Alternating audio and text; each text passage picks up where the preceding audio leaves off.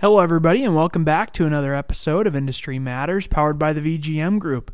We've got a really exciting episode today. We sit down with the 2018 VGM HME Woman of the Year, Georgie Blackburn, uh, and talk about advocacy and her career within the HME community as a leading woman in the industry.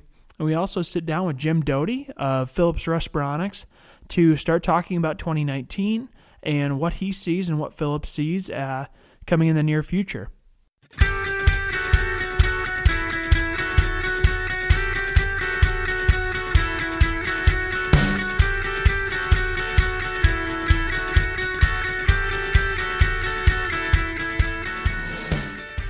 Our first interview is with the 2018 VGM HME Woman of the Year. The women nominated and the finalists and ultimately the winner are all women within the HME community who are dedicated advocates and leaders within the industry and focused on improving the lives of patients that the HME community serves.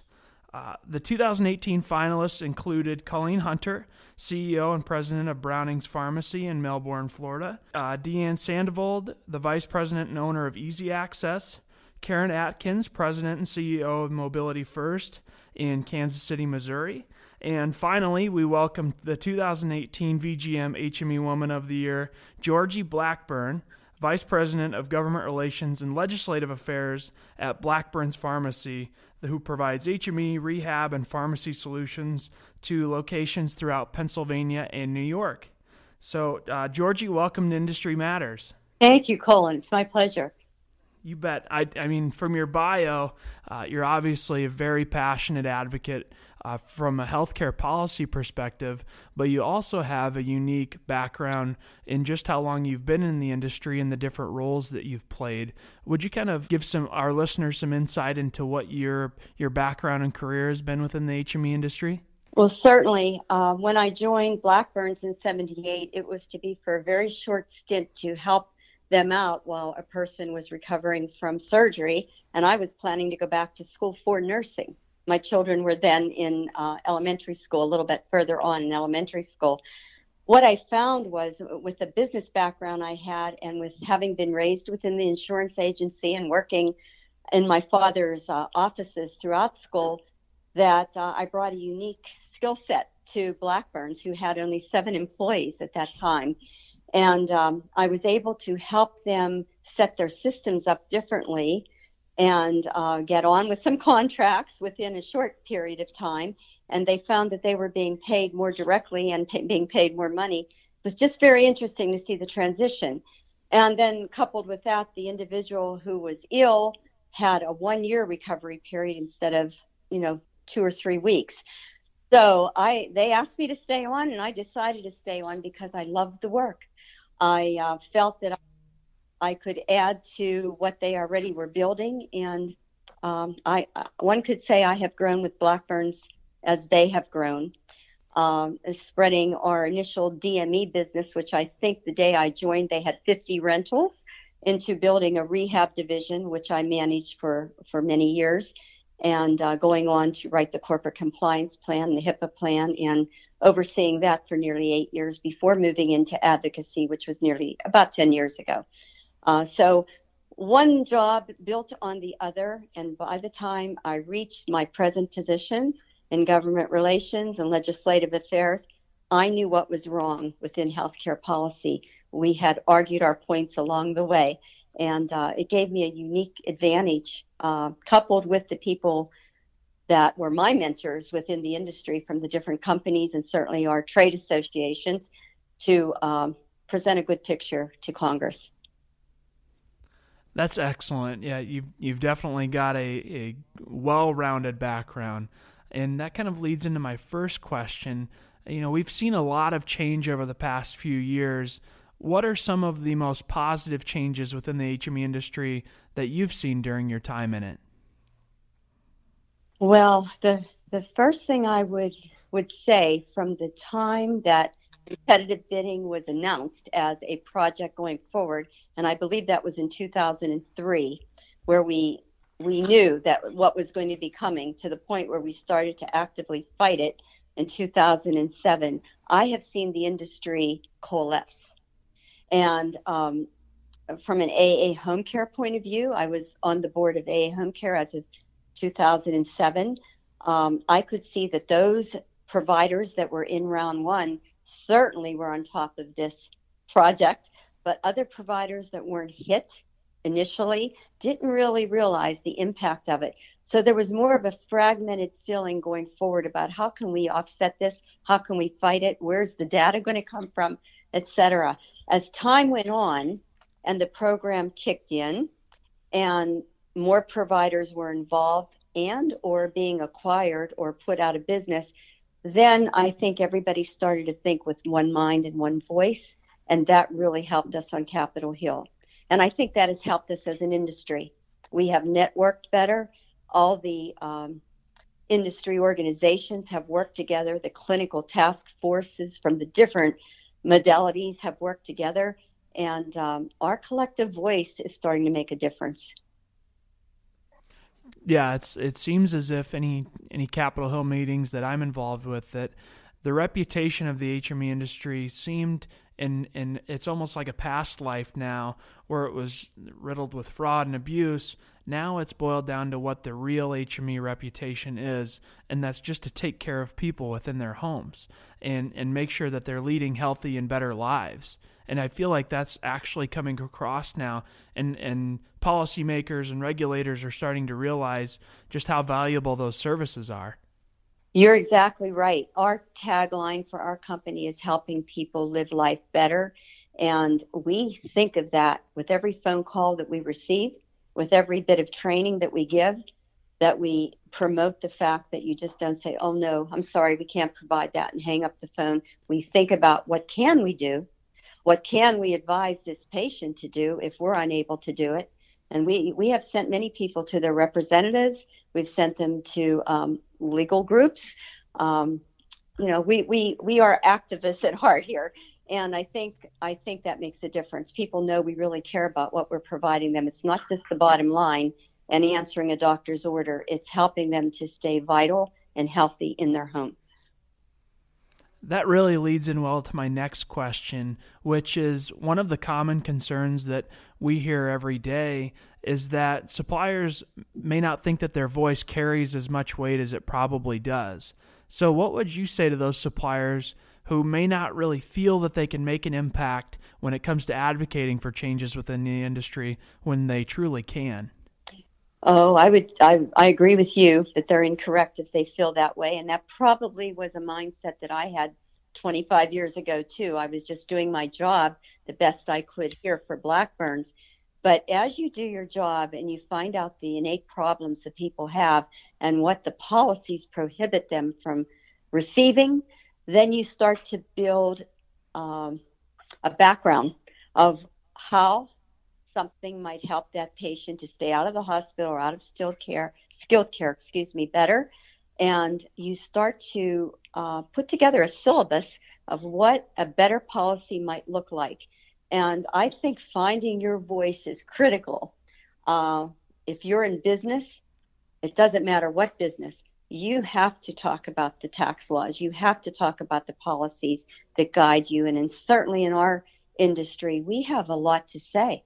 And we even have subscribed to our patients joining uh, site visits. I've had people here during site visits that they don't need me to talk for them. They they come in in their wheelchairs and they can speak volumes.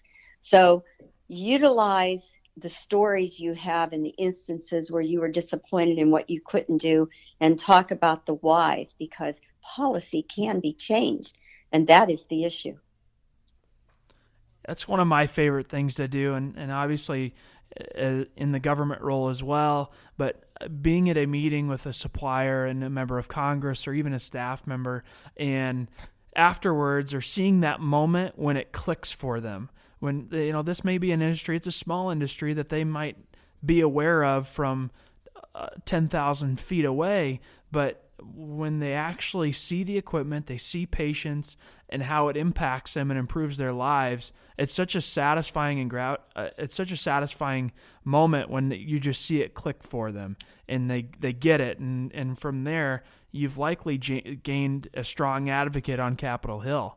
You are exactly right, Colin. We we have had until Pennsylvania is re- redistricted as of this November 6th election. However, the gentleman that I've had as my corporate location representative is has been in office for six terms. He's secure in Pittsburgh. He sits on Energy and Commerce, and I like him. However, I've not been able to get directly to him. I always talk to uh, a, a legislative aide or someone under that person, and I always had the gut feeling that the real story wasn't getting to him. This past year, I was able to meet with him, and this past summer, he actually made a site visit. It has taken me eight years to get him here, but um, he calls me relentless and i told him thank you. That was a compliment. But the bottom line was as i took him through our warehouse after we had our meeting and other, other things went on we went over to the warehouse. I told him i'd like him to see what i call the rehab floor where we put the high end equipment together and i took him up to the third floor of the warehouse and as we got off the elevator there were 300 chairs there all with names on them adults and pediatric and it was overwhelming for him. He said, I had no idea how many patients you are serving. Now, bear in mind, I've been talking about it for eight years. However, I had no idea. And I said, Yes, let me show you some of this equipment. And I took him back to meet our rehab technicians and, and take a look at an eye level chair and explain the importance of that. Came back to the conference room. We finished up our meeting. And as I walked him out the front door, he elaborated on. He says, I had no idea how much help you are giving to my constituents. Uh, this certainly was an eye opener, and he was very uh, complimentary to our business. And he said, You know, I'm losing you as a constituent in the new election. I said, Yes, I know, but I'll still be there to see you because we are dealing with your constituents. He says, I certainly hope you will. And I, I can't tell you, Colin, that was the best feeling because that it had come full circle. And and he has signed on to my letters and the bills. So uh, it has taken a long time, but you, you know, and that's probably the other recommendation I would say: never give up. Don't accept no for an answer. It's just you have to do more educating. That's fantastic. I love that moment that clicks. Uh, you know, there's so many wonderful women in the HME industry, and and you're certainly one of them. There, I know that there are several nominees that are very well deserving of this award. But uh, we're so glad that you were able to join us on Industry Matters, and and again, congratulations on being 2018 uh, VGM HME winner of the uh, of the year. And thank you so much for joining us, Georgie. Well, thank you, Colin. It's my honor. Bye bye now.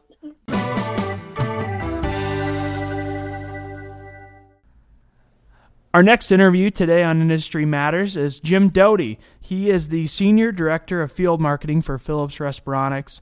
Jim leads a team of field marketing managers who target opportunities for sleep and respiratory products and solutions. Jim focuses on understanding and anticipating customers' needs and strategies for long term success. Jim, welcome to the show. Thanks, Colin. My pleasure. I want to start talking a little bit about 2019. And so, as the year is beginning to wind down and, and Christmas will really be here before we know it, uh, what are the trends that you are anticipating in 2019 when it comes to the HME markets? You know, I think that you kicked that off well in the sense that um, Christmas is probably a really pivotal time for us and, and the DME industry. I think that um, what we see and we, we certainly support is uh, people realizing the opportunity, the cash opportunities that they have in their installed base patients. And what we see is we see continued activity online on Amazon, on search engines, on uh, informational websites, people trying to gather information. And that's really speaking to a need that people who are being served by DMEs today may not be getting everything they need or all their questions answered by their current DME provider. And I think that, that what that really is is an opportunity for DME providers to begin to fill that gap and, and provide information and frankly the products that, that may meet those people's needs. I do believe that with the holiday season approaching, it's a good time to refocus business, uh, or at least focus business on those needs that your customers that you're serving today may have that you're not meeting. So that's that's what I see happening, and I, I see more and more DMEs starting to recognize the power of their existing relationships and how to how to use those relationships to make sure that the patients they're serving are educated, have all the products they need to meet their needs, and um, are essentially comfortable in their homes. You know, that's a really good segue right into my next question, and you actually started to answer it a bit, I think.